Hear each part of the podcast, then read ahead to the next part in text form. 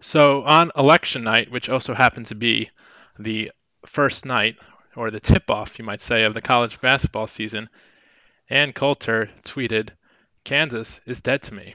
Now, most people probably assumed she was talking about the gubernatorial election in Kansas, which went Democratic. But maybe, just maybe, she had Kansas minus five and a half and was wondering why couldn't they cover that spread when leading by double digits for most of the game against Michigan State.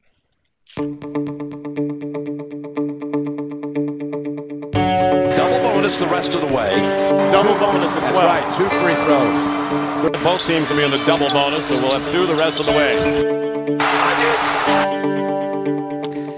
Hey, and we are co back with the latest episode of the Double Bonus podcast. We, we missed you for a little bit, but now we've had six days of games to talk about and so many, much more to go. Uh, I'm Brennan DeRocher with Tom Borstein, your co hosts. Um, remember to follow us if you want to follow us on Twitter at, at doublebonuspod. If you want to email us, it's doublebonuspod at gmail.com. Our website is doublebonuspod.com. And so we just want to thank you and welcome you and all six or seven, maybe nine of you who are listening. Um, we're excited about the college basketball season getting underway, even though our teams are, have had some mixed results. Well, my team has had some mixed results. Um, and, you know, what I like about most of the, about this part of the season Tom, is that everything that you see could be something. Like there's so little that has happened so far that a guy has a big game or a team has a struggles or this team does something on defense that's different. All of that could be part of this trend that is a defining thing of the season or it could be absolutely nothing. So I think that's one of the cool parts about this time of year that every little thing you can grab onto and be like, "What? Is is that a thing?" And then you look back in March and you're like, "What? What was it? I really thought that Kentucky wasn't good on defense because of what happened against Duke." So anyway, what are your thoughts, Tom, as we start off?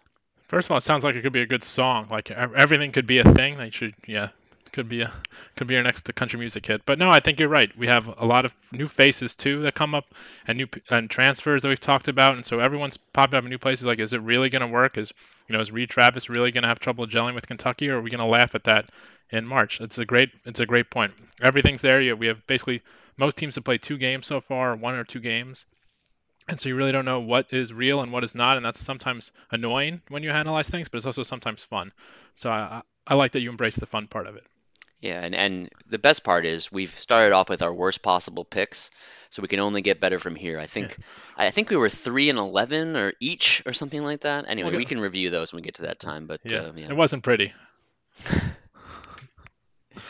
anyway, let's start with the Champions Classic. I know that happened by the time you listen to this at least six days ago. Um, but it, it still is the story of the first week of the college basketball season because of what happened in game two.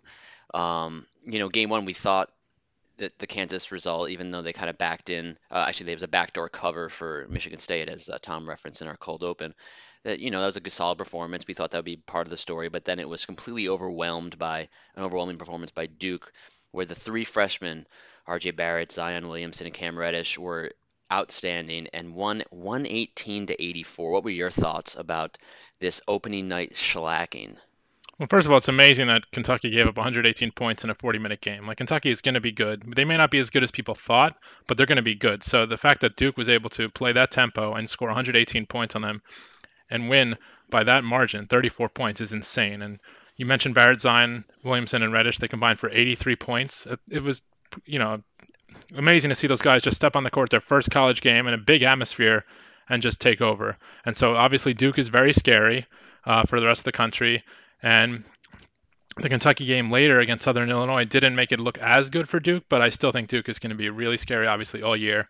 And uh, yeah, that's basically it was basically a shock to see a team. Remember, Kentucky came in ranked higher than Duke in that game. It was just a shock to see Duke just take them to the woodshed like that.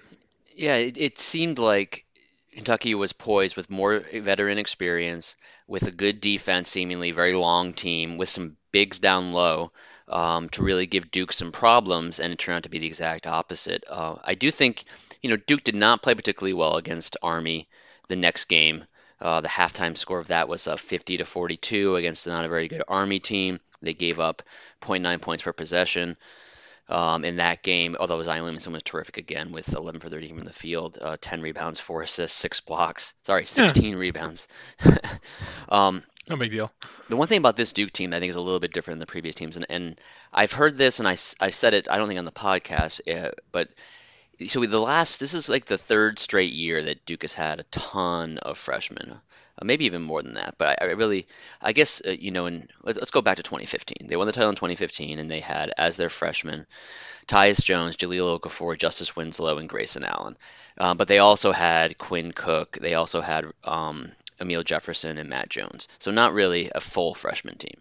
The next year, 2015-16, they had Brandon Ingram and Luke Kennard and Derryck Thornton uh, and Chase Jeter, who uh, transferred. Uh, he's not Arizona this year, but they also had a senior in Mason Plum, Marshall Plumlee, one of the Plumlees. Two, they had two pros and a Plumlee. Let's face it. Uh, Too many Plumlees.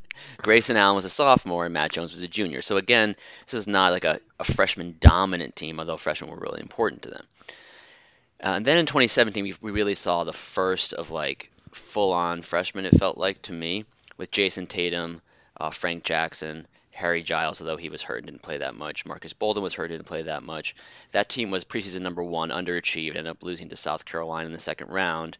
Um, obviously, Luke Kennard had a big year, and Grayson Allen was had a good year as well, and ended up being major parts of that team along with Matt Jones and Amile Jefferson. But that team underachieved entering the year in, in KenPom, and I believe in the AP poll number one.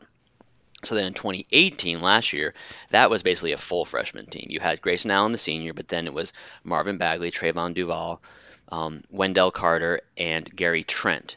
Um, so basically, of your top five players, four were freshmen. All four left after the year, and, and Grayson Allen, of course, left as a senior. And that team also was preseason number one, I'm pretty sure. They ended up being um, a two seed in the NCAA tournament and falling just short of uh, the Final Four to Kansas. And and they seem to be ultimately kind of underachieving most of the year. They did finish strong, winning six, five of the last six games, six of the last seven games entering the ACC tournament. So a lot of people this year, I guess myself included, because I didn't pick them to go to the Final Four, were like, well, here we go again. They have another set of freshmen, and they don't even have as good returners as they had in the past. There's no Grayson Allen on this team.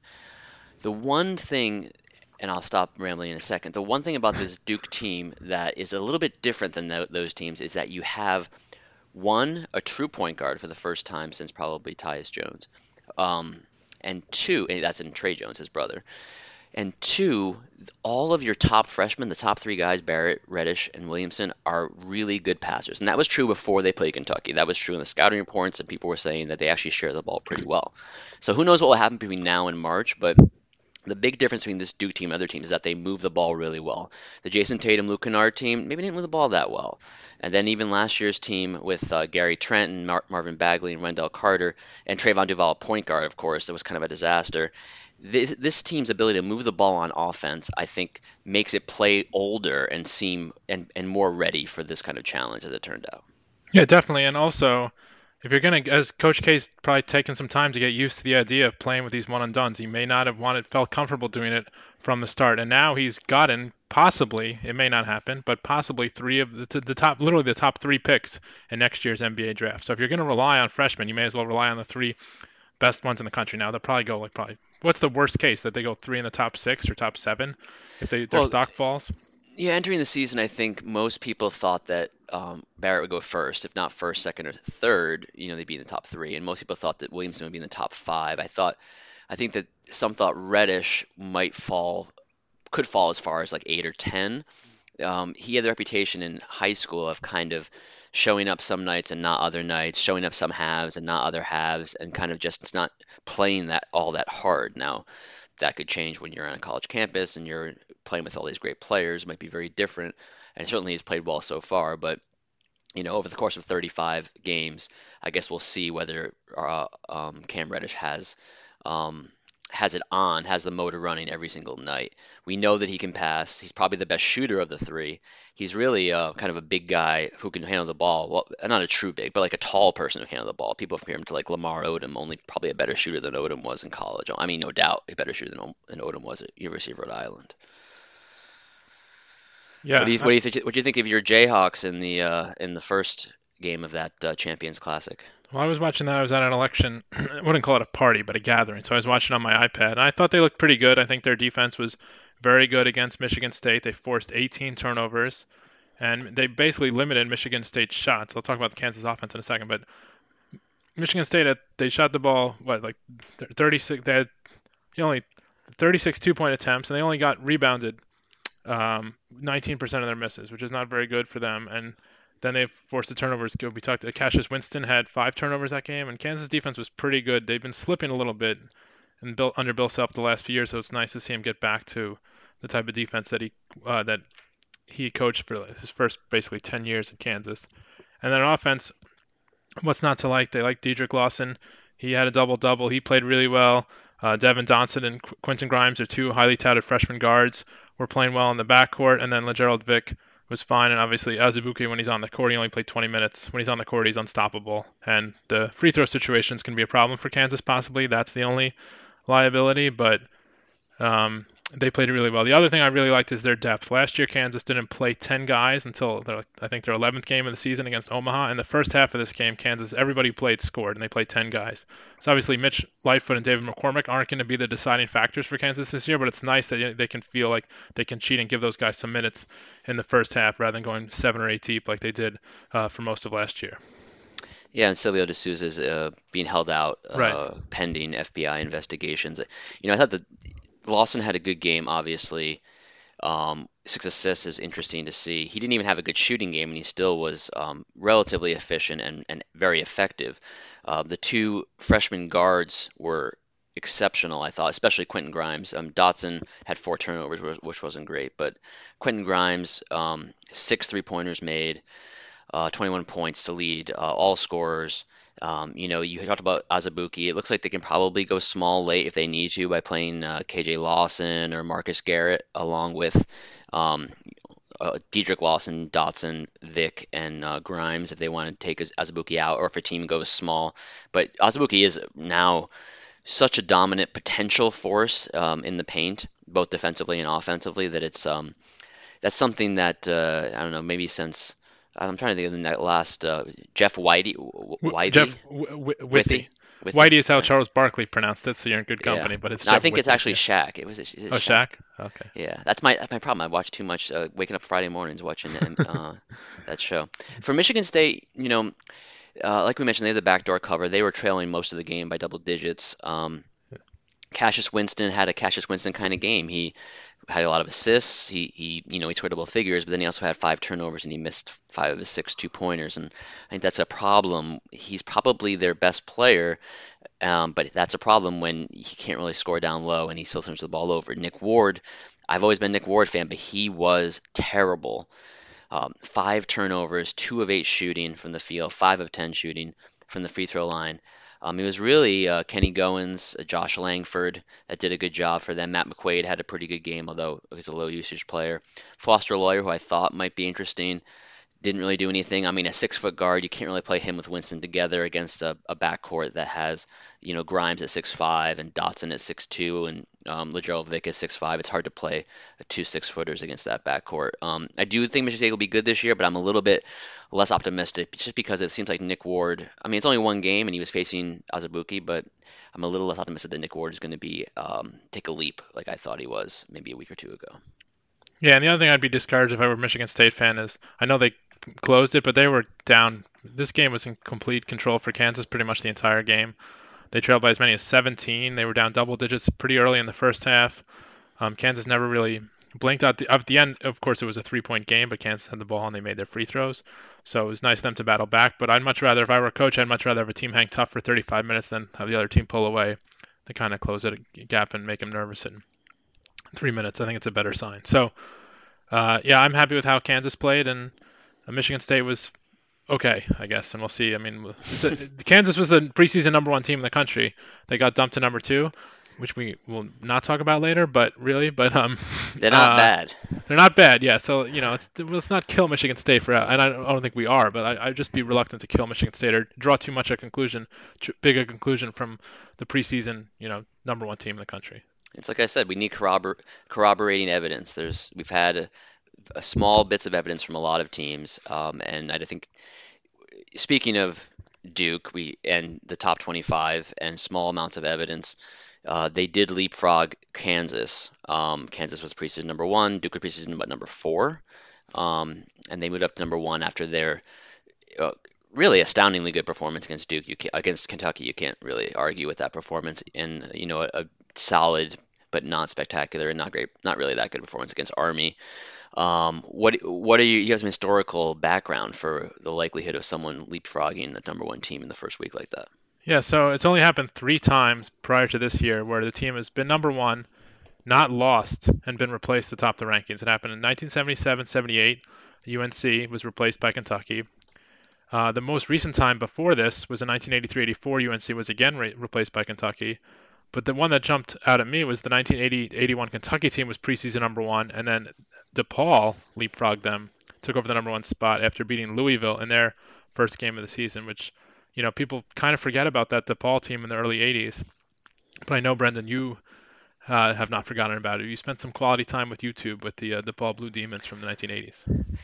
Yeah, well, I mean, DePaul's member of the Big Big East. Uh, they finished in last or they or next to last in the Big East um, every year since it was reconstituted. And before that, they'd had I, th- I think one good team that had Wilson Chandler and Sammy Mejia that went to the Elite Eight of the uh, NIT. I believe they lost at Air Force by three. You can you can check my facts on that one. That was under Coach Jerry Wainwright. Um, but in the in the 70s and 80s, uh, DePaul was a national power. Um, they went to the NCAA tournament one, two, three, six, seven, eight, nine, 14 times in 17 years from um, 76 to 92. They went to the Final Four in 79, the one one of the weirdest Final Fours you'll ever see with DePaul, Penn, Indiana State, and Michigan State. When of course Magic Johnson um, and the Spartans defeated the Sycamores in Indiana State. Um, and then they had number one seeds the following three years and actually four of the following five years.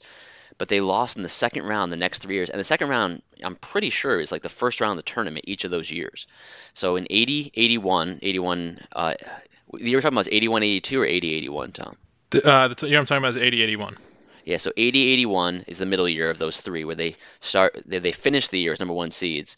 Pre, uh, and preseason, um, the second year, like you mentioned, they were second, and then they moved into first. Um, those Rod Strickland was on uh, some of those teams they had in the 80s there. Uh, Mark Aguirre, I think, was the first pick overall in the draft. He they were was. coached by Ray Meyer for years and years and years in Chicago, replaced by his son Joey Meyer, who had less success, replaced by Pat Kennedy, who brought in um, some good players, but they didn't get past the first round of the tournament, replaced by Dave Leitao, who got to the second round of the tournament one year. I think they they beat Dayton in a, an 8-9 game as I was riding in a car to like Georgia from Chicago. Um, and then Leitao left for Virginia, got promoted because he had a, you know a couple good years there. Jerry Wainwright came in. Um, they got worse pretty much every year. I guess the second year was the good one they had in the Big East, 2006-07. Oliver Purnell came in uh, after kind of getting out before the Wolves at Clemson and, and was not good. And now Dave Leitao's been there for four years again, and he has not been good. Um, you know, DePaul I think is much better now than they were. I guess their nadir was probably um, from 2008-09 to 2016-17, that like nine-year stretch. Um, they only won more than two games and three games in the Big East once in that whole stretch, and that was six and 12 in 2014-15.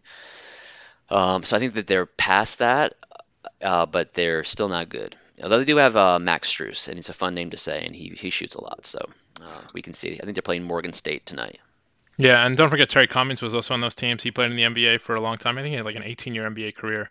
So, yeah, after the Final Four, they were still really good, but then they lost to UCLA in one of the years in the quote unquote their first game of the tournament, and they also Mhm. lost to uh, St. Joe's, and the, I think it was St. Joe's actually, and then UCLA. So it's tough though, because that's already that was effectively the round of counting backward. I think round of 32, 32, basically. Yeah, yeah. basically, yeah. So they lost the old 1-8 game or 1-9 game, depending. So yeah, but Yeah, Mark Mark Aguirre is famously traded from the Mavericks to the Pistons for Adrian Dantley, uh, kind of a challenge trade back in the late 80s, and then the Pistons went on to win a couple titles. Um, Aguirre, Chicago kid like um, like Isiah Thomas was, although of course Thomas went uh, to Indiana and won a national title. Uh, actually, I think the year, um, I guess it was the year that um, they started they started number two and went number one. That was the year that um, Indiana beat North Carolina in the championship game, right after Ronald Reagan was shot, and they they considered postponing the game, but they didn't. Yeah, but this is the type, this is the type of content you get on this show, Brendan. Most people would be spend the last ten minutes hand wringing over whether Duke should pass Kansas for number one on November 12th. No, we don't care because frankly, who cares? Like they're both good. We'll figure it out later. But well, if we can spend a five minute, you know, go down a five minute rabbit hole about the 1980 DePaul teams, we have to do it and talk about Ronald Reagan's assassination attempt, of course. By uh, would-be assassin. Uh, yeah, Hinckley. Yeah, Hinckley. Um, I will say about the um, not so much the polls themselves, but the people who vote in the polls. I people who have these kind of like rules about how they decide to move teams up and down, like the rule that I will not move a team down from number one if they don't lose, uh, but they will move te teams in other spots down if they don't lose. Like, what are these rules? Like, Yeah. I mean, I just don't understand. Like, who are you making these rules for?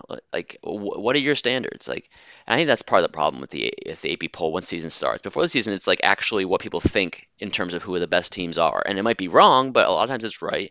But then in the season, it's just like flipping teams back and forth. You know, how do you in basketball especially move a team up and down, especially in a conference week when you go one and one? You know, like what do you do with that? Yeah. Um, it's, I mean, it's fun. People like to see their team ranked. Providence got votes uh, last week, did not this week. We'll talk about that. But uh, yeah, anyway, it's a poll. People vote.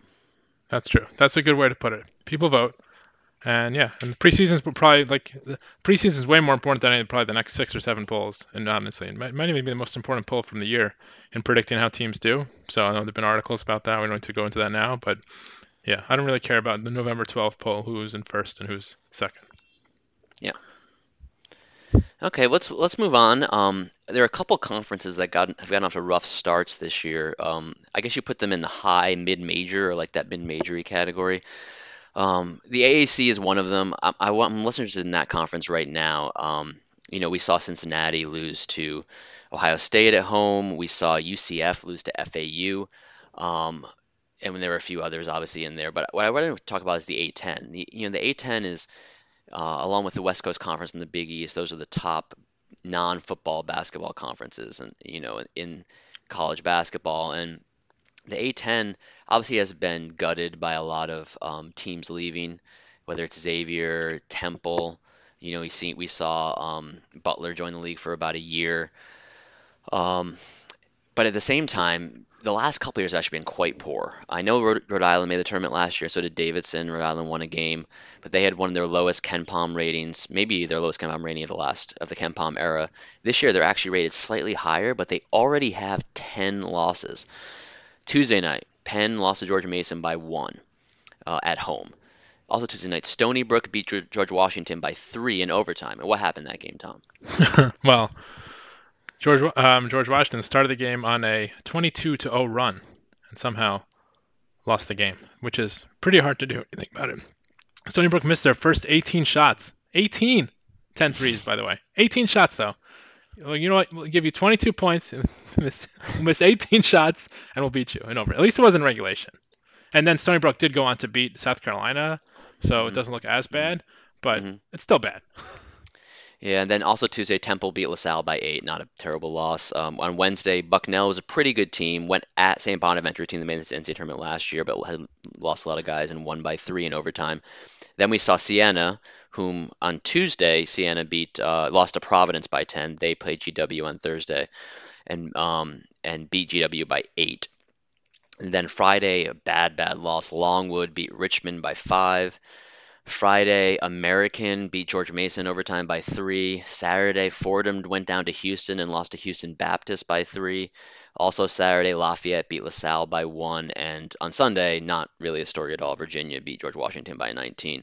Um, you know, I think we don't overreact to early season results. I think the problem is that a conference like the A10, which looked a little bit down this year already, it's going to make it really hard for those teams, and maybe it's none of these teams, but teams in the league who actually had a shot at an at-large bid, like St. Louis, like Davidson, like maybe VCU.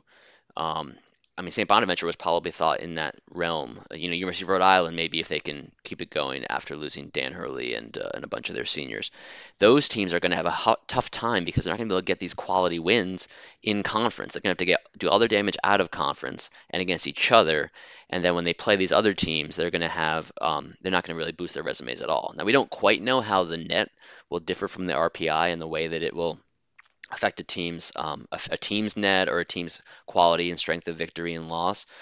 Um, but it's not going to be that much different than the RPI, and bad losses are going to hurt you no matter what, even bad close losses.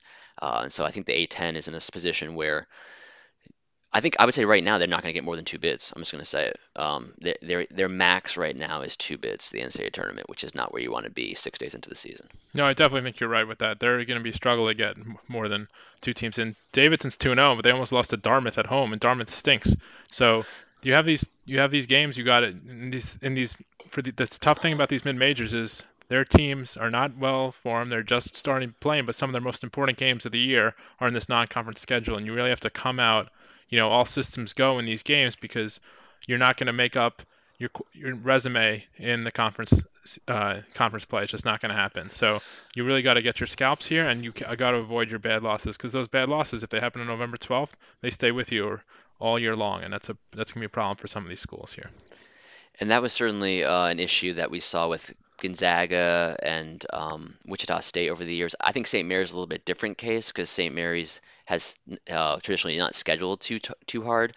Gonzaga and Wichita State um, had had difficulty, like they um, either getting good seeds or sometimes even getting left out of the tournament because, or being at risk of being left out of the tournament if they didn't win their conference tournament late in the season. Um, because of early season losses, and knowing that at the time the Missouri Valley for Wichita State, now they're in the AAC, which is uh, a better conference, at least now that Creighton and, and Wichita State have left the Missouri Valley.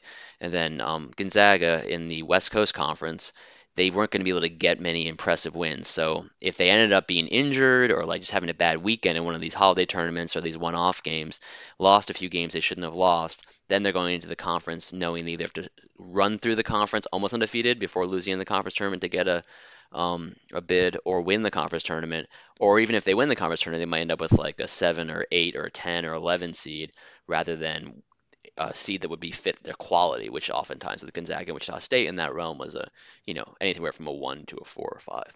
Yeah, Wichita State in 2015 they played Kansas in the second round and beat them, and that was really um, they were it was a two seven game, and that was ridiculous that they were playing Kansas as a seven seed. They had three losses that year into the tournament. They lost to Utah, who was good that year in overtime at Utah. They lost to George Washington in a neutral game. They lost to Northern Iowa away in the beginning of the um, uh, the beginning of the season. Now, they lost Illinois State in the in the conference tournament game, which probably hurt their chance, and they probably would not have been a seventh seed had they not lost that game. But the I mean, and the NCAA has gotten smarter about seeding, but the, there's still major booby traps all along the way for these schools in the small conferences. They don't really get the chance to like just bag these big, big time victories on the road twice a week or once or twice a week in uh, conference play. Yeah, they, that Wichita State team entered the uh, NCAA tournament ranked 11th in KenPom, but had a seven seed, and um, I was not pleased with the draw. Yeah, and I think the following year, if I recall, um, maybe it was 2017. Yeah, 2017. They, um, I think they, what was their seed that year? They entered, they were 10 seed, and they entered the NCAA tournament as the number five team in KenPom. Not even Yeah. joking. And that's the year they got Kentucky in the second round, or uh, Yeah. yeah, and, and lost by three. Yeah, so they were the five, they were the 10 seed. Dayton was the seven seed, and they entered that game like literally like a seven point favorite. I mean, how do you feel if you're Dayton? Dayton that year had just uh, uh, gone 24 and 7, 15 and 3 in conference, um, in the Atlantic 10, which was decent that year. And then what do they get? Then basically a seven seed and the number five team in the country in the first round of the NCAA tournament. Yeah, I'm just looking at the other 10 seeds. There were Marquette that year, who was not that Lost great. to South Carolina, right? Yep. And then there was see if I uh, can guess who the other ones. The, the, tell me many teams if I can remember who they lost to or, or beat. okay, Oklahoma State played in the first round. Oklahoma State. Don't know. Keep going. Don't know. Okay. Uh, where's the other 10 guy here? Hold on. Huh? There's only four of them. We named two of them. Three of them actually. Yeah, Wichita State, Oklahoma State, um, and we named Marquette. Oklahoma State lost to Michigan, by the way, as I'm still Uh-huh. to find the other 10 here. Hold on. That was 2017. Yes, Yeah, that- That weekend I was at uh, my my sister-in-law's uh, wedding, so I didn't see that many of the games, unfortunately. You were officiating, right? I was officiating. I was officiating a wedding, not a basketball game, unfortunately. Well, Yep. unfortunately. The other one was uh, VCU. They, you know, you know who they played. Oh, right, right, right. Yeah. Well, It's the St. Mary's. Anyway. So yeah. So I don't think Wichita State's going to be a Wichita State would be very happy with the seventh seed this year. Let's just put it that way. Yeah, Wichita State. We can get into some of these other results if you want to move on. They Yeah. um, they had interesting results, two of them, because they lost at home to Louisiana Tech. It's a decent team, um, not a great team, but a decent team out of the Conference USA. Um, and and they lost at home by 13 though. which Wichita State did. They played very poorly, and they bounced back and played much better against Providence, unfortunately, in uh, at, in Annapolis, in kind of a, a Veterans uh, Day weekend uh, doubleheader. They were the first game, Navy versus Maryland, the second game. Providence got out really fast, and the game actually was pretty entertaining. In the second half, um, Wichita State started to knock down some shots. Markis McDuffie had a massive game with 32 points. Alpha Diallo played really well for Providence. He's going to be probably an All Big East player this year. The Friars' big problem, and you know, I'm sure we'll talk about Providence uh, almost every podcast this year, but their big problem has been at point guard. Um, if you look back at the Friars under Coach Cooley, they had First, they had Vincent Council, who was the all-time Big East assist leader. Then they had Bryce Cotton, who was um, an All Big East player and is now actually the best player in Australia. Um, and then they had Kris Dunn, who was a lottery pick. And then they had Kyron Cartwright, who probably was the most uh, iffy in terms of stepping up into that role, but ended up being an, All Big East caliber player as a senior uh, last year. So they replaced those guys they, with two top 50 recruits. They have a sophomore named Makai Ashton Langford, and they have a freshman named David Duke and they neither one Great has name. played well at all. Yeah, he's he's trying. Uh, there was an article in the Providence Journal. Bill Reynolds, um, former Brown basketball player, Bill Reynolds wrote about trying to make a name for himself or trying to like re- remake that name, uh, which will be an uphill climb. But uh, hopefully he becomes a you know an NBA draft pick and can kind of steal some of those Google search autocompletes away from the white supremacist. Um, That'd be nice. so far, so bad though for David Duke, who played better against uh, Wichita State after getting shut out against Siena in a win. Um, Ashton Langford only played nine minutes and had three turnovers. He's been really poor, showing very little confidence. And you know, despite the fact that AJ Reeves, who had 29 points in his first game against Siena, and then 19 points in the second game as a freshman, and Alpha Diallo's been great. The play of the two point guards who are trying to go for that role, Duke and Ashton Langford, has been very poor. And in this high ball screen, uh, heavy offense that um, Coach Cooley tends to run towards the end of shot clocks, that is not going to work. He's going to have to re- refashion his offense, or and probably and not or and get better play from his point guard. Um, moving forward, they have we'll talk about a little bit later. They have Holy Cross, who actually played quite well against Michigan. Um, they have them on Tuesday, and then they play in a tournament this weekend, Saturday and Sunday, where the game one they play South Carolina. As we mentioned, they've had a kind of a rough start, losing to uh, Stony Brook, and then the the winner or loser will play Georgia Washington, who's off to a rough start. We mentioned already again, or uh, Michigan at Mohegan Sun, where Providence should have a slight home court advantage with local fans, but it'll be important for them to get that South Carolina win, so at least they have a chance at a quality win against Michigan. And if they lose that game, it wouldn't be a bad loss. Um, wh- what else do you see from around the country these first six days? Well, North Carolina's already played two road games, which is two more than Duke will play until January, which is interesting.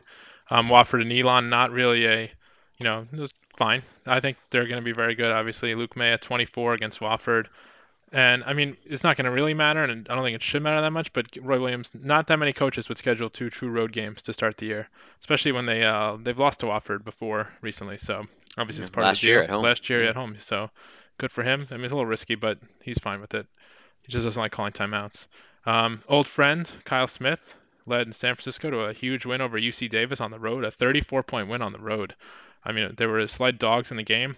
That's very impressive, even if UC Davis ends up being uh, no good. That jumped out of me. Uh, Villanova's in a transition year, but they're going to be obviously very good. They beat Morgan State by 23 points and scored uh, 100. So you got you got to you're going to see them start start to take over with some veterans and some uh, newcomers there. And uh, yeah, those were the, the the games that jumped. Oh, and Gonzaga dumped 120 on Idaho State despite being obviously shorthanded. Yeah, with Killian Tilly out um, for eight weeks with a broken hand, I think, if I have that right. Let me check, double check that.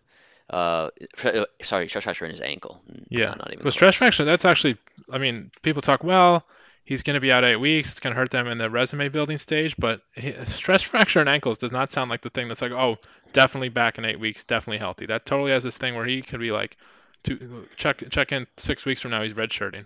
Or, Yeah, and, and back. that's for like a 6'11 guy too. So yeah. yeah. So doesn't bode well Uh, for him. one, one more thing to add on on Kyle Smith in San Francisco. Um, he's like the one head basketball coach in Division One that I actually know personally, since he was a, he went to my church here in New York and was the um, head coach at Columbia, Tom's alma mater, for several years and helped bring some of their best success they've had since I guess the 60s. Um, they won the CIT. They were competitive in the Ivy League. He left to go back more closer to home. You know, he went. He used to be the coach at St. Mary's, an assistant there, and, and his wife went to St. Mary's as well. So they went out west to San Francisco. Um, they are probably at worst the fourth best team in the West Coast Conference behind uh, more perennial uh, powers Gonzaga, BYU, and St. Mary's, but they've already jumped up to 95th in KenPom after starting the year 136th with wins over UC Davis, and they beat Maine by 43 as well. They have uh, Arizona State coming up this week at home. They also have Harvard at home later this month. Um, they are neutral against St. Stephen F. Austin, which is an interesting game. They go to Cal, which is a winnable game against a bad Cal team. Um, and they also have Stanford at home. So they have a lot of chances to pick up some wins, both for themselves and the West Coast Conference. And one more thing on Coach Smith. I really recommend listening to the Solving Basketball podcast episode that came out today. Jordan Sperber is like a former um, video guy for some teams, including uh, New Mexico State. He interviewed Kyle Smith about his approach to analytics, his approach to recruiting, his approach to coaching in general. A lot of interesting stuff in there, so I definitely recommend um, that podcast as well as following Jordan Sperber on Twitter. He's got some good stuff on there. Um, one a few other games to mention. If we're going to talk about some bad losses in the A10, it's only right we talk about bad losses in other leagues. Um, Baylor lost at home to Johnny Jones, the former uh, LSU coach, and Texas Southern 72-69. Makai Mason did not play in that game. Without Makai Mason, um, they really had problems at point guard. Um, so that's that's one that stuck out to me. West Virginia lost at home later in the week, 99-94 um, to Buffalo, where C.J. Massinburg had 43 points, 14 rebounds, and nine three-pointers, and a 99-94 overtime win. Uh, Texas A&M the same night out of the SEC lost to UC Irvine by one. We already mentioned the South Carolina loss. Uh, Oklahoma State on Saturday yeah, this, this lost by one, two. Yeah. yeah. Charlotte is not good. 309 in KenPom. Jon Davis of uh, Charlotte, the 49ers, had uh, 27 points. Uh, that is not a good result. We already mentioned UCF losing at home to FAU. UCF picked by many to win the AAC, although not by me. And then SMU lost uh, to South, Southern Miss by 10. Um, Southern Miss, you know, not like a ridiculously bad team, but definitely not a good team. And SMU considered generally a top half team in the AAC. Those are some of the bad losses we saw um, around college basketball. What, what, what are you thinking? Yeah, I think the Big 12 three losses and all bad, and that's you know the Big 12 goes in. You know, right now they're the number one team in KenPom. Oh, sorry, one number one league in KenPom. I think the ACC may very well pass them this year. I think Oklahoma State is obviously in a world of hurt after their coaching um, uh, change uh, two years ago, and so they've they've all, they've had a revolving door there. Oklahoma's obviously going to be down. We'll see what um, t- uh, happens with uh, as they recover from the uh, not recover from, but try to move on past the one and done Trae Young era. And the West Virginia game, I don't know what's going on. I know Buffalo is really good. Buffalo may be the best. Um, one of the they're they're gonna be very dangerous, obviously. And to go into West Virginia, put 99 on a Huggins team, even in overtime, is pretty crazy. So they obviously have the uh, the uh, record from last year where they beat uh, when they knocked out Arizona in the tournament and, and, tested Kentucky, so they're and they're experienced. But still, you think West Virginia should be able to win that game at home. So it's a little disappointing for uh, some some teams in the Big 12 uh, to yeah. to suffer those losses. Yeah, Nate Oats doing a really good job at Buffalo. I will say a couple things about West Virginia. I know we talked about them, I think, a couple podcasts ago. You know, Coach Huggins started this kind of Press Virginia thing a few years back, um, and it wasn't really until it, it was really um, in 2015 that he really went with it. Uh, that's when he started fouling a lot. His, his team's been near the bottom in free throw rate uh, against since then, and it's been near the top in turnovers forced. And I think one thing, I mean, in fact, in the last four years, they were first, second, first, and second in turnovers forced. And, you know, people say, well, he, every year that you know Huggy Bear does, gets it done and, and gets a high seed in the tournament with Press Virginia. But the one thing you might want to realize is that all of these years he had Jevon Carter. All four of those years, he's not had a Press Virginia team without Jevon Carter until this year. And so I, I am curious to see how that defense is uh, without Jevon Carter, who you know was talked and hyped a lot um, as a defend, defender at, at, the point guard position, but you know, he was really, really good at it. So I am a little curious about how that goes. You know, even Texas in the conference barely beat Arkansas, is considered to be one of the worst teams in the uh, Big 12. They beat them by two in overtime at neutral court in, in Fort Bragg out in uh, West Texas. Um, so it has been a kind of a weak start for the Big 12 um, And uh, compared to what we thought they were going to be. TCU was a big favorite against Cal State Bakersfield. Only beat them by five at home. Cal State Bakersfield's 188th in KenPom. Then they, they took care of Oral, Oral Roberts at home, but I don't know. It's been a little. It's again early, and we don't know what's what. But it's been a little disappointing for the Big 12, and they may not be as deep and as scary for a team like Kansas to have to go through. And you know, there's no easy game in the Big 12 the last couple years. There may be some easy games uh, this year, but we'll see. It's plenty. And obviously, TCU is good. Uh, they just may not be quite as good as I thought they were uh, Yeah, year. five straight years the Big 12 has been number one conference in KenPom.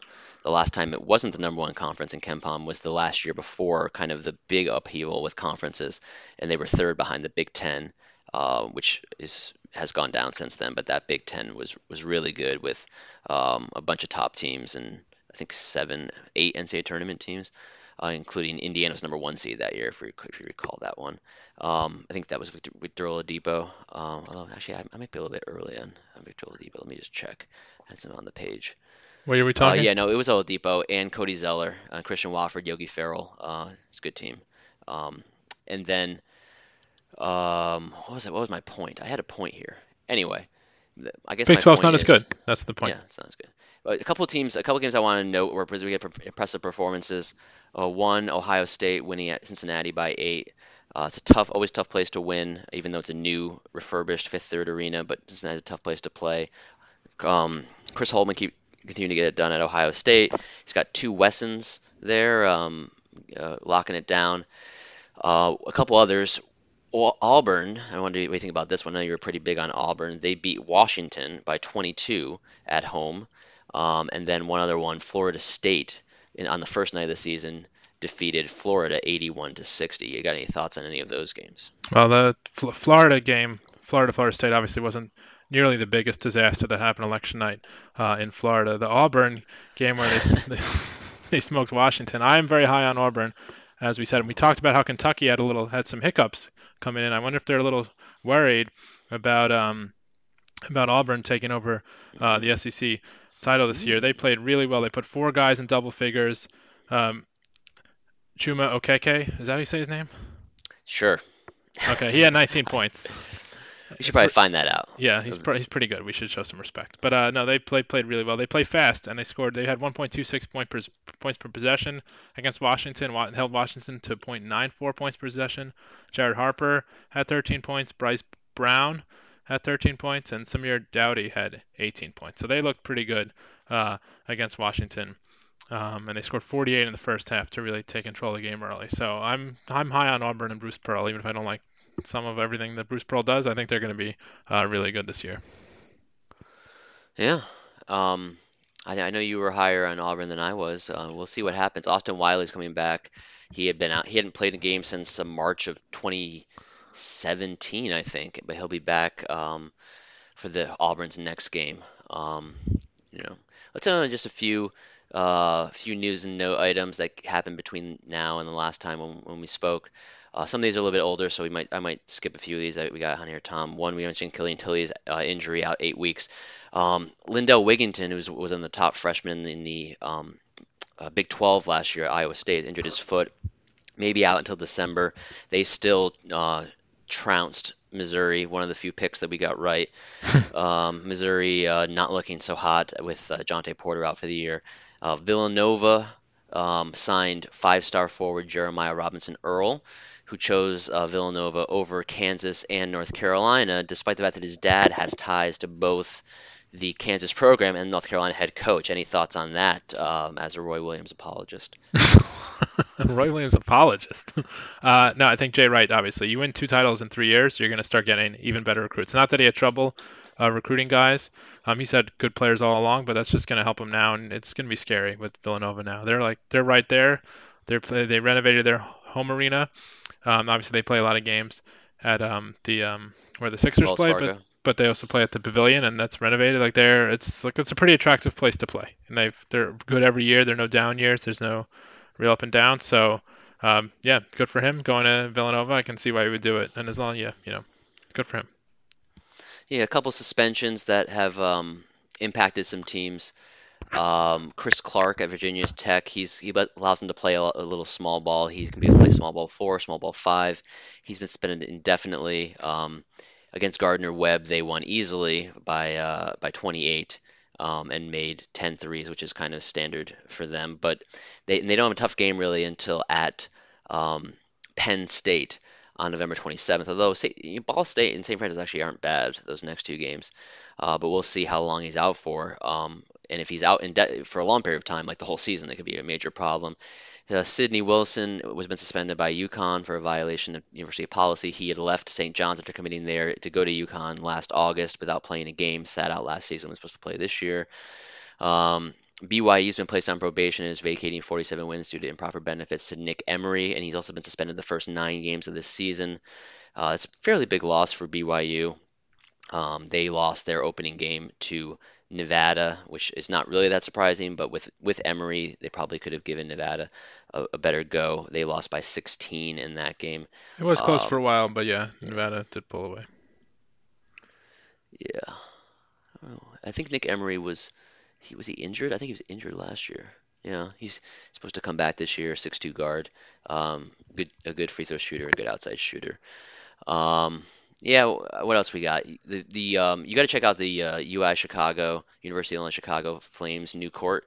Their flames and the and the flag of Chicago. I think it's pretty cool. At least uh, at least Would the you say renditions. would you say it's lit? Well, that's an interesting thing you mentioned that, uh, Tom, because uh, you've mentioned this, I think, earlier in our, you know, friendship, is the, the Chicago really leans into the fire. It doesn't really, I mean, this is a little bit of a tough time to talk about fires, I'll be honest, but it's no offense in anyone who's suffering through any fires out in California. I hope, you know, everyone's doing okay out there. Um, don't want to make light of fires, but this is this fire, the Chicago fire, was the traumatic incident in the history of the city of Chicago. Um, And that's why it's called the second city, right? Because they rebuilt it after the fire. yeah, yeah. People think that it's called the Windy City because it's windy, but it's not because it's the it's the gas bag politicians. Think it's a, and they think the second city because of New York being the first city in theory, but it's not because it was rebuilt, and that's why it's second city. It's anyway, it's two mis misnomers about their uh, nicknames, but they lean into it because you have the UIC Flames, the the state university in Chicago is called the Flames, and the soccer team is called the Fire. And I just think, yeah, I don't know if I like it or don't like it, but it's interesting. I will say two things about this court. One, it looks cool. Actually, three things. One, it looks cool. Two, I went to trivia the night you sent this to me, and one of the and I had been in Chicago, so I knew what the Chicago flag looks like. But Chicago's flag was on there, and this had it fresh in my mind because there was a round of city flags. Wonder how you would have done in that. And third, is this a little close to flag burning? I gotta say, yeah. that's that's my only objection. You have flag. Don't tell Ann, don't tell Ann Coulter, okay? Yeah, okay. It's, it's her secret. It's I'll keep it secret from her. But it looks cool. I like the colors too. Chicago's colors are pretty cool. Yeah. Yeah.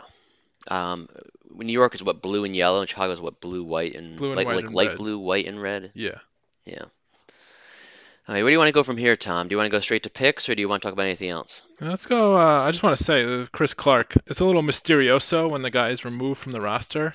So I am not looking forward to hearing what he did or what happened. So Well, a, a little birdie said that it's school policy to remove a player from a roster if they're not eligible to play. I'm not sure if that's actually true or if that would have happened if they knew it was only like a one-game suspension. Uh, I don't know if their SID gets annoyed by this policy, but um, uh, yeah, that so that might mitigate like the the kind of visuals of of that. But I guess we'll find out when he actually comes back. if he comes back. Yeah. That's my point. I think it's the fact that it's just like no word, no nothing is a little. I'd be a little concerned um, about his playing the rest of the year. That's my guess. But based purely on the uh, just how it's gone down, no inside knowledge whatsoever. Yeah, there you have it, Buzz Williams. Yeah. Ta- he's taking taking Virginia Tech home to the to the country roads, dancing all over the floors in the ACC. Screaming himself hoarse. Is he the horse's Okay, well- coach in uh, the NCAA? Well, Tom Crean's up there. Yeah, Tom Crean's pretty hoarse. He he likes the Diet Coke. I Yeah. think it's Diet Coke. He likes to drink a lot of them. Yeah. Uh, as as a purveyor or a connoisseur of Coke Zeros. you know, Coke Zero I Sugar now, by the way. Yeah, Not- zero sugar. Not a sponsor, by the way. Also. We're Yeah. keeping our NCAA eligibility here. Yeah, we're uh, I, we were we might be sponsored by Pennzoil soon. It's one of my favorite sponsors of NCAA tournaments past. But as of this moment, we're not sponsored by anyone. Yeah. Um, so if you want to sponsor it, double bo- double bonus pod at gmail.com. We expect we accept all forms of payment. Um, you know, interesting uh, trades accepted also. Yes. Um, Hollywood memorabilia, perhaps. Uh, yeah, maybe Anthony Quinn's used T-shirt. If you if you have one of those, you could uh, drop that off, and we'll mention your name on the podcast. Yeah. It all says about- right here, interesting tra- trades uh, considered. it's all about tickling their buying bone, Brendan. You're right on there. I'm not paying for that. Um, okay, let's move on to picks. I think we've uh, we've rambled on enough. We can. There's some other interesting things that have happened in the last couple of weeks. Some kind of ideas we could do, but we'll hit those on other podcasts. But let's uh, redeem ourselves with our picks uh, after uh, embarrassing ourselves and with our for week one picks. What do we go? Three and ele- three and eleven each. Yeah, let's see. We had uh, we had 14 picks. Uh, Tom was three and 11, and I was three and 11. Um, we were we had different picks on four games, and we we split all of those games. Um, uh, I guess we have to if you if you different picks. The best part is even if you combined us, we only went. F- if you like let us take the best pick, we were only five and nine. That's Yeah, the only bad. game, the only game, so there were, uh, there were 10 games that we agreed on. 10 games that we agreed on, and we only got one of those games right, and that was Iowa State over Missouri. So Missouri, you should be embarrassed. You were the only team that didn't it didn't cover that we picked against in the entire first week of the NCAA tournament, uh, the NCAA season. So anyway, we'll do better. We can't do worse. Can't do worse. Well, we could do worse, I guess. Well, it's be hard. I, I'm gonna go with can't do worse. Okay, a couple games tonight. Um, uh, by the time you listen, they'll probably be over, but we don't know the outcome. And again, we're using. Um, I, I think I put in um, the actual lines for the games t uh, Monday night and Tuesday night. This is November 12th and 13th. Um, basically, they were the same for the most part, except for the Illinois Georgetown game. But the rest of the games from uh, Wednesday on, we're going with the KenPom spread. Um, let's start with Southern Illinois against Buffalo. Um, so both these teams have experience playing Kentucky recently. Buffalo beat them in the NCAA tournament, la- or lost them in the NCAA tournament last year in the second round, um, and recently, as we mentioned, beat West Virginia, despite Sagaba Konate's three three-pointers after after attempting zero last year. Then something to, to look for for West Virginia. Uh, Southern Illinois played Kentucky well. They were winning by four or six points with about 10, 12, 13 minutes left. Ended up losing by double digits, but that's one of the better teams in Missouri Valley. Can, it's in Carbondale, um, one of the beautiful uh, small towns in um, Middle America. Uh, you can drive straight down south from uh, Chicago. Hit there. It takes you six hours to get there from Chicago. It's basically right right down the Well, road. it is in Southern Illinois. Yeah, it's right near Cairo, which is spelled Cairo but pronounced Cairo. Um, so who you got? Southern Illinois minus one at home against the Buffalo Bulls. I'll take the Buffalo Bills. Massinburg, we talked about, had 43 points at West Virginia. They dropped 99, which is the most in any game, not even Press Virginia or most in any game Bob Huggins is allowed at West Virginia. So give me, uh, give me Buffalo. They're experienced, uh, and they've played some big games, and they already have their big win of the year. So I'll take them uh, on the road. I'm also taking Buffalo, which means put your money on the Salukis. Yeah, and get it in quick because it's I probably The tipped game already. probably already started. yeah. Yeah. Okay, the next game involves um, Tom's Kansas Jayhawks against the Vermont Catamounts, uh, one of the top uh, mid-major or low-major schools in New England, a perennial America East power. It's a 22-point spread uh, favoring the Jayhawks and Phog Allen. What, what's your what's your breakdown here, Tom? Well, first of all, Kansas obviously has played very well at Phog Allen under Bill Self, but part of me wants them to lose two games this year at home because one of the favorite things that announcers say, and they do it every time because it's on the first page of the Kansas game notes, is Bill Self has more Big 12 titles, 14, than losses at Allen Fieldhouse, 13, and it's even it's a cool stat, but like literally everybody says it, and they have you know Kansas is on national TV, but they're all different broadcast crews that go through. So everyone says it, and you know, different. They think it's this great stat. Everyone knows. We know that should be true. Anyway, Vermont's not going to win win this game, and uh, Kansas, but they could cover. I don't. Kansas has a history of kind of underperforming early on against these mammoth spreads, so I will take Vermont in this game. And one other comment is this might be Kansas's easiest non-conference game of the year, uh, just uh, being at home and um, playing Vermont. And they're Vermont's 123rd in the country, so they do schedule pretty tough. They got some tough games coming up, including Villanova at home. They have Marquette in a neutral game. Stanford's not that great this year. They have them at home, so they have um, they have some tough games. But this is probably one of their easiest games of the non-conference schedule, maybe the year, and uh, I think they'll win. But I don't think they'll cover 22 points. Yeah, Vermont's coming off a six-point win against BU um, on Friday. Uh, they're they're looking pretty solid in the America East again. Uh, you have to like Vermont and Stony Brook, who of course has already beaten George Washington and um, South Carolina in that league. Um, you know, last year they played at Kentucky and lost by only four. Uh, they also went and uh, lost at Bucknell, at Marquette, and at Northeastern. They didn't pick off any of these teams. Uh, Kansas is so big, though. Um, I'm gonna go with the Jayhawks to cover the 22, and um, and so we'll go with. I'm gonna pick uh, Kansas to cover on this one. Cool. Okay. So moving on to uh, Tuesday, where we have the first two of the Gavitt games, which is the are the uh, games between the Big East and the Big Ten. It's eight games every year. The first game is uh, quite an interesting one. Wisconsin is favored by two on the road at Xavier. Um, and Xavier is in the middle or starting a tough stretch here, um, but they're playing at Cintas Center against a team, Z- Wisconsin, that they beat fairly handily last year uh, at Wisconsin. Yeah, their next game's uh, against Auburn at a neutral site. Um, Xavier, you know, the number one seed last year, disappointing end to their season. Um, obviously, very solid both ends of the court. Um, but Wisconsin playing pretty well. Ethan Happ still going strong. Um, I feel like he's been there for more than four years, but he's like the Perry Ellis of uh, Wisconsin. But I will go with uh, I'll take Wisconsin. Greg Gard seems to have settled in nicely there. I'll take him uh, in this game. Yeah, Xavier actually, you know, they have two wins. They but they, they neither one was particularly impressive. They beat IUPUI by 13 at home and beat Evansville by six at home. Evansville now coached, of course, by Walter McCarty. Um, Naji Marshall is supposed to be kind of their go-to guy this year. Has not played very well. Tyrique Jones has been great. Ryan Welage, who's a transfer from um, San Jose State, has been efficient in low usage. Kyle Castlin, transfer from Columbia, has been efficient in very low usage. Um, and Zach Hankins has been uh, fairly efficient in high usage, but with low minutes played. Uh, I am going to go with Wisconsin, though. Um, you know, I think that this Wisconsin team uh, has some veterans. They got Brad Davison back and healthy. They got Ethan Happ, who's already had a great game, triple double in his first game.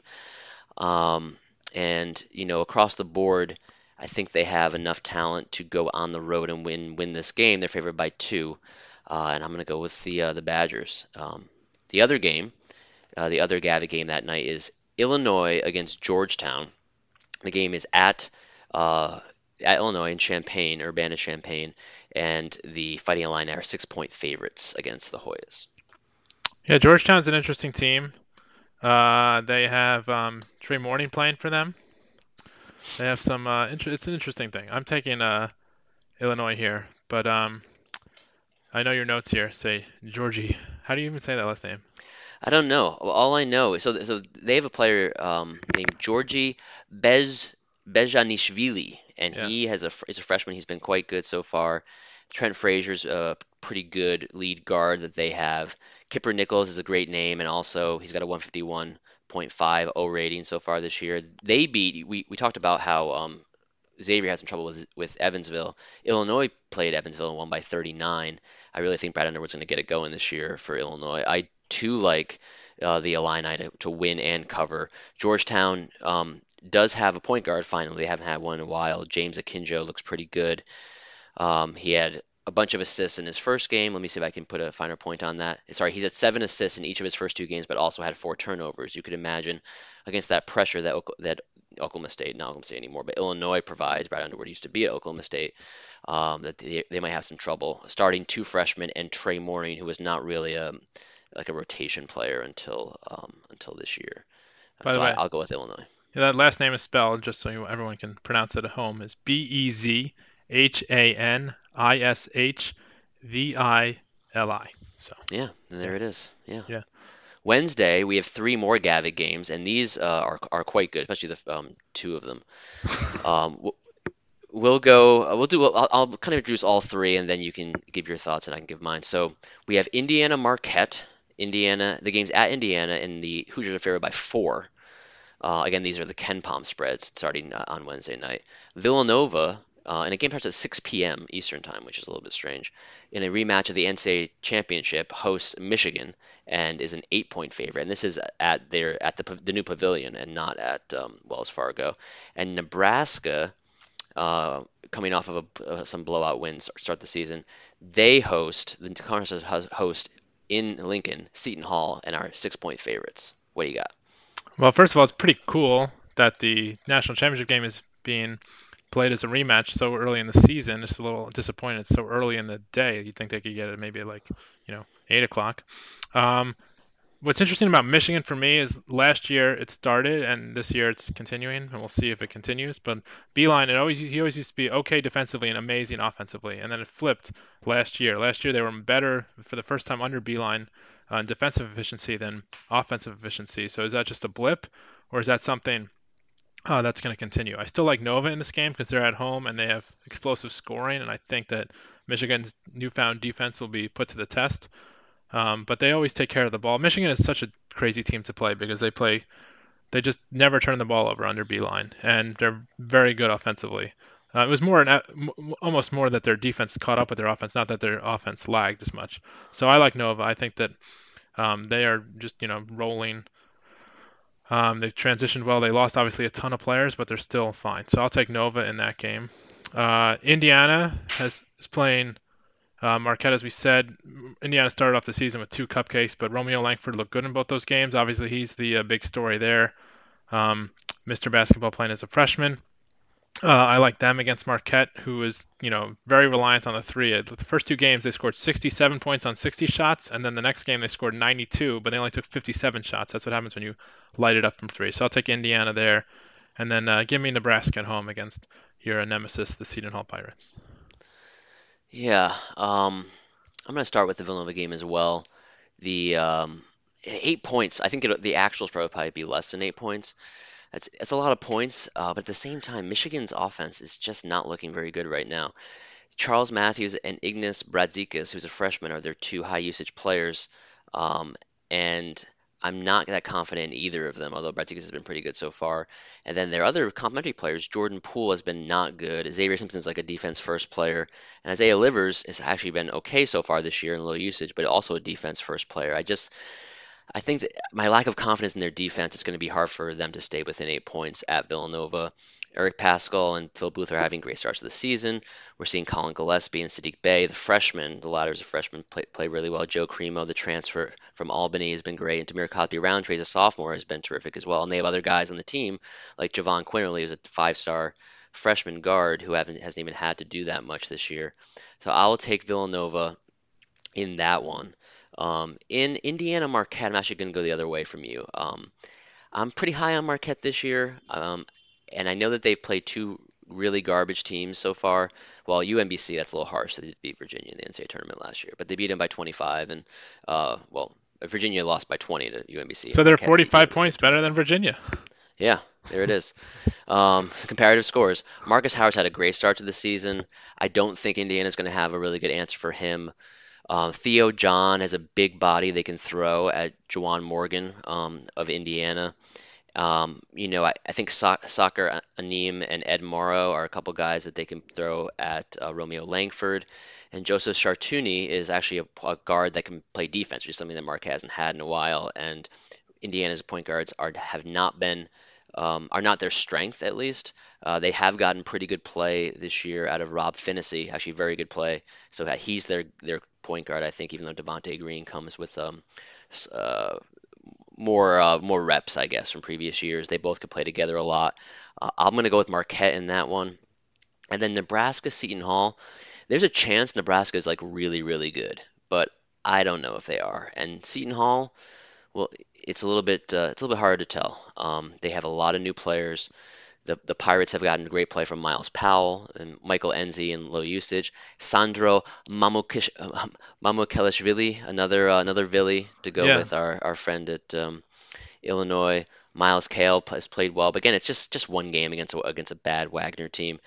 Uh, we'll see what they get out of Taurean Thompson, who's a transfer from Syracuse, who has not who was not good in the first game. Quincy McKnight, a transfer I believe from Sacred Heart, was pretty good um, in that game. But Nebraska is veteran. They're at home, um, and they were terrific, especially on defense against Mississippi Valley State and South, Southeast Louisiana, winning 106-37, 87-35. Um, I'll take Nebraska. It's not that many points. It's six, uh, but that's where I'm going. Cool. Uh, let's move on to some of these other games. Uh, the next day, uh, let's actually let's just finish out the Gavitt games, and we can go back to the other stuff. There are three more Gavitt games. You got Penn State uh, at DePaul, favored by one. No Mike Watkins in that game. There, he's suspended indefinitely. Uh, Creighton hosting Ohio State. They're favored by two in the KenPom lines. And then St. John's visits Rutgers and is giving three points in that game. Um, for me, Ohio State's kind of a wild card because we talked about them a little bit before. They were, I think, they were picked eighth in the Big Ten this year, and they don't. The Big Ten is pretty deep, obviously, but that was a good. Who knows how good that win is against Cincinnati?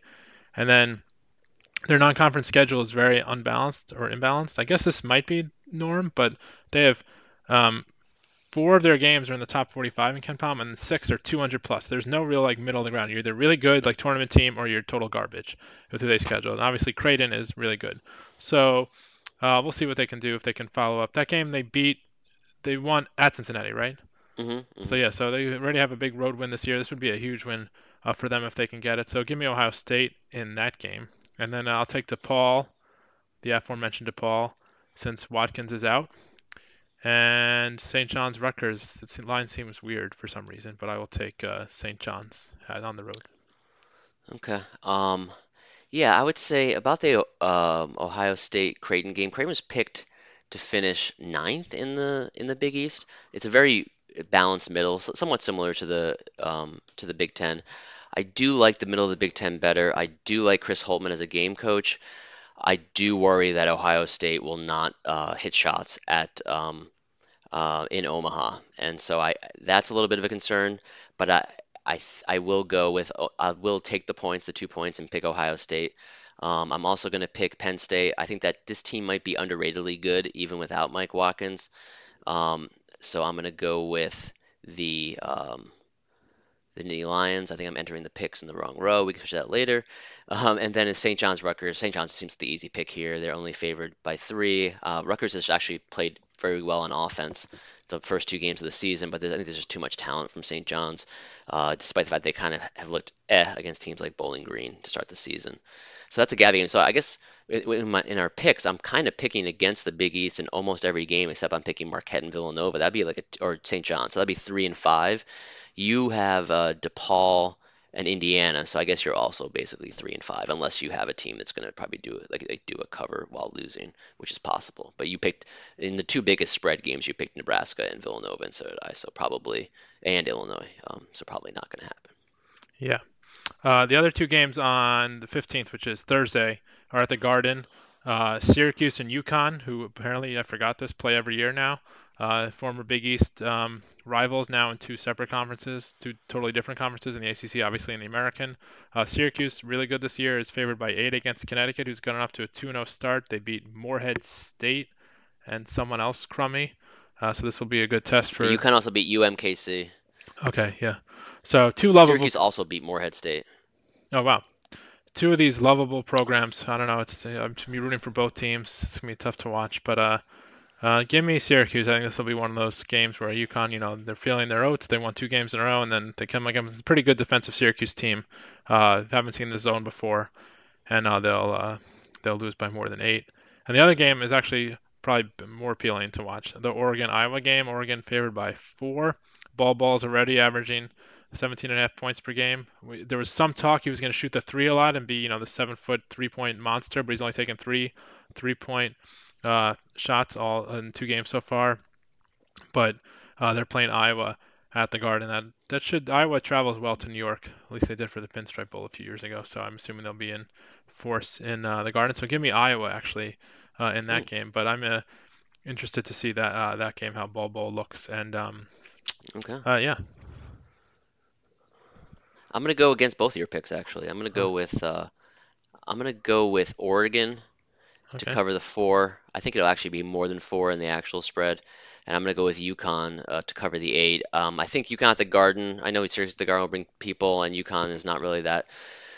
People aren't that excited about UConn this year, but I do think they have enough shooters against the zone. They have um, Jalen Adams is back, Alterique Gilbert, Terrence Smith.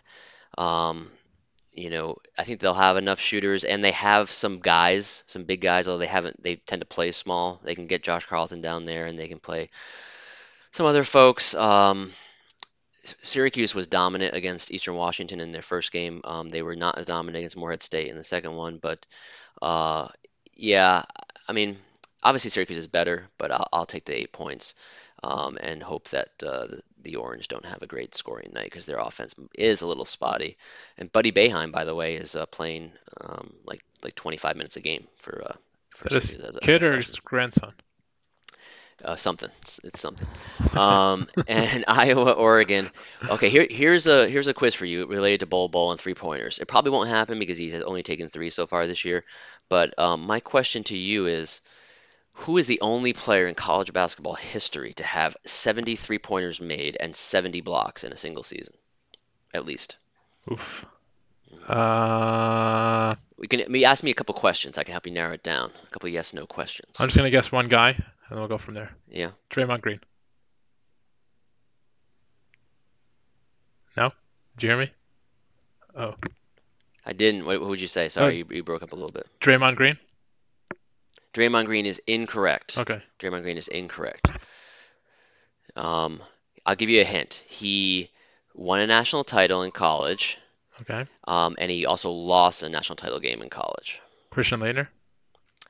Incorrect. He didn't lose a national title game, did he? No. Okay. He You're gonna have to tell me, Brendan. The answer is Shane Battier. Oh, okay. Right, right team, right, right school. Wrong, wrong name. Anyway, um, eh, Iowa is, is not good on offense, on defense. Um, I think that they'll have trouble um, against Oregon stopping them, and I think four points won't be enough. Uh, so let's wrap up here with three more games. One's Friday, one Saturday, one Sunday. A couple pick'ems. Arizona State is traveling to aforementioned San Francisco. South Carolina is playing Providence at Mohegan Sun in a big game on Saturday, and then Minnesota is playing Texas A&M in, of course, Vancouver, British Columbia.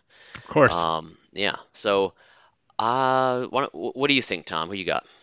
Uh, Arizona State, remember, they, of course, they sit with me because they beat Kansas at Kansas last year. Now they're going to San Francisco. Um, they're 50th in KenPom this year. Um, San Francisco's played really well, so it's tough to say. Um, but I think I'll take Arizona State there.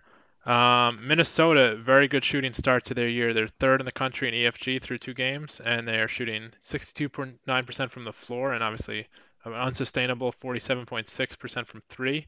Uh, but A&M already had that bad loss to UC Irvine at home, so give me uh, Minnesota there, and then South Carolina Providence. Um, Providence, obviously, you'll have a much better read on them than I do, but um, each of these teams has had a bad loss, you know, um, not a great loss already, so I'll take Providence in that one. But uh, tough to say, obviously, with these. It's so early in these, and these tournaments are grueling. Columbia's actually playing a tournament. We didn't put it on there. They're playing three games in three nights. Uh, Wow. So it's kind of crazy. You took A&M over Minnesota, right? Not, not. No, I took uh, You Minnesota. took Minnesota. Okay. Yeah, I'm gonna go with. Um, I'm gonna agree with you on two of them, and, and but not on the other. I'm gonna pick San Francisco to, to beat uh, Arizona State. Uh, probably gonna go with my heart over my head here, but Arizona State did struggle in its first game against Cal State Fullerton. They needed two overtimes to beat um, Fullerton. 102-94. I think this is a team that's gonna struggle on defense again this year. Um, you know, they do obviously have Kimani Lawrence, Remy Martin. Um, they, they've got some really good offensive players. We haven't even mentioned Lu- Luguentz Dort, who's a freshman who's like shooting a, a ton. Gotta, gotta Shoot, shooting guy. Darts. Luguentz Dort, Remy Martin, and Zylan Cheatham on the same team. Like, what? It's like the all-name team. It's great. Uh, De'Quon Lake. I mean, come on, what is Yeah. going on here? Um, No Taeshon. Cherry. Like, Oh man. Anyway. Yeah. Well, I, I think, well, I got to say, though, there are some good names on the San Francisco team as well. They have a guy named Frankie Ferrari, which is uh, an all time great name as well. The, the rest of the team isn't quite as good with names, but Jimbo Lull is a pretty good one. This might be Um, now if KenPom did name rankings. This could be the name matchup of the year. Yeah. mark your calendars. Check check your um Check your wherever you local gotta check. Yeah. It's probably on Stadium. Watch Stadium.com. Watch uh, San Francisco and all the names against Arizona State and all their names, and then there'll probably be some good basketball too. It's a big name game. Yeah, Providence, South Carolina. I'm gonna go with the Friars. Um, it's a game that you're gonna have to win, and I think that the slight home court advantage will help. Um, and the problem is if South Carolina really pressures the point guards of Providence, they might have a lot of trouble. But I, I do think that, that the Gamecocks gonna have trouble scoring as well. And also take Minnesota. Um, Texas A&M lost so much from last year's team. Uh, you know, Billy Kennedy has to rebuild. I think he lost four or five starters, and is or three or five starters. They brought back Admon Gilder and T.J. Starks, and Starks is kind of like a train wreck sometimes. I mean, look up just before we go what his stats were. One, one of the games he had some he had crazy stats. He's basically he just loves to do everything all the time. Um, he's you know one of those people like FOMO. He wants the ball in his hands at all times. He had nine turnovers in his first game in, against Savannah State. And They won by 15. He scored 16 points. He, he was one for 10 on three pointers. The guy took 19 field goals and had nine turnovers. Like, what is going on? Likes Um, balance. In the second game, second game he shot three for 15, but he only had three turnovers. Like, uh, I'm, I'm a little bit worried about Texas A&M this year in a very good SEC. Uh, so I'll take Minnesota. Um, they've played well so far this year. They haven't really been heavily tested.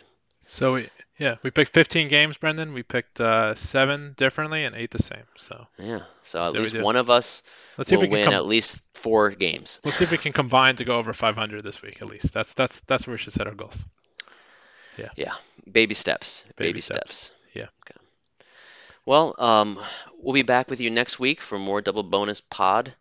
Uh, again, look us up on Twitter. Tell your friends. Rate, review, five stars. And as uh, Gary Parr says, Yeah. yeah, yeah, four. If you think it's only four, that's I think that's fair. I yeah mean, tough I, I love. don't know. Yeah. I don't Yeah. see why anyone. How could anyone not like us? So Yeah, I mean, we're definitely at least an Uber 4. Come on. Yeah. Um, and uh, reviews are great. Subscriptions, tell your friends, tell your mom, tell your dog, anyone who has an iPhone or other electronic device that can listen to a podcast. Check us out, Double Bonus Pod on Twitter, doublebonuspod.com on our website, and doublebonustopod at gmail.com if you want to email us with your questions, thoughts, suggestions, or, you know, recipes because the holidays are coming up. oh yeah. Anything else, Dom? Uh no, I think that's it. So uh, what is your favorite recipe? Let's tease. Thanks. Let's tease. What I think. Do they still call it Feast Week? I think they do still call it Feast Week. What's your favorite um, Thanksgiving item, food item? Oh, I think I'm gonna go Thanksgiving tournament. We can do Uh, that Thanksgiving Thanksgiving food item. Um, hmm. It's controversial. I will say it's controversial, but I well, so, so a couple of things. One, people complain about turkeys a lot. I gotta say, people think turkeys are terrible because they're so dry. My dad cooks an amazing turkey. It's so moist. It's so delicious. It's it turns your your opinion of turkey around if you have if you have negative thoughts about turkey. So I do like a good turkey, but I will say a mince pie. You ever had a mince pie, Tom? Yeah, but not for a while. I don't. I, Yeah. I don't have access to good ones. It was one of my late grandmother's favorites. Uh, we, she used to always have a mince pie and I have like a slice. You can't have a big slice of mince pie; it's a little bit too rich. But I'll I'll uh, I like a I like a light mince pie, a slim mince pie with some whipped cream after a, a full dinner while I'm watching uh, what's on Thursday night. Usually like that tournament out of um, Orlando, like the Advocare whatever thingy. Like by the way, don't ever buy Advocare. Don't do it. Drew Brees, it's a, it's a scam. Not a But anyway, sponsor. well- also, also not Yeah, a sponsor. Uh, actually, oh crap, they are a sponsor. No, never mind. What do you got, Tom? What's your favorite food item? I like blueberry pie. It's not really a Thanksgiving thing, but I like blueberry pie. Ooh, blueberry pie. uh, we- Yeah, I've had it at Thanksgiving, so it can't be a Thanksgiving thing. My family was a late arriver, uh, arrival on the blueberry pie for Thanksgiving. Uh, we never used to have, have it growing up, but then I started having it uh, later, and we had this like church pie sale thing. So we'll buy usually a blueberry pie and like an apple pie, and we'll bring them up from New York to Rhode Island to you know the great heartland of Thanksgiving, which is New England, um, and uh, you know feast and such. But Yeah, and turkey is underrated. I, I'm Yeah. over. I'm over people being over turkey. yeah, I, I'm over people being over things in general. Yeah, just enjoy life. Yeah, and I'm not here for it either. I'm not here for anything. I don't want, want to hear it. I don't want to hear what you're here for because I don't get it and it doesn't make any sense to me. Yeah, fair enough. And on that note, Yeah. until that day comes, keep your ear to the keep your ear to the uh, earbuds. keep your ear to the earbuds. That's a quote for the books. We'll call it at that. Good night, everyone.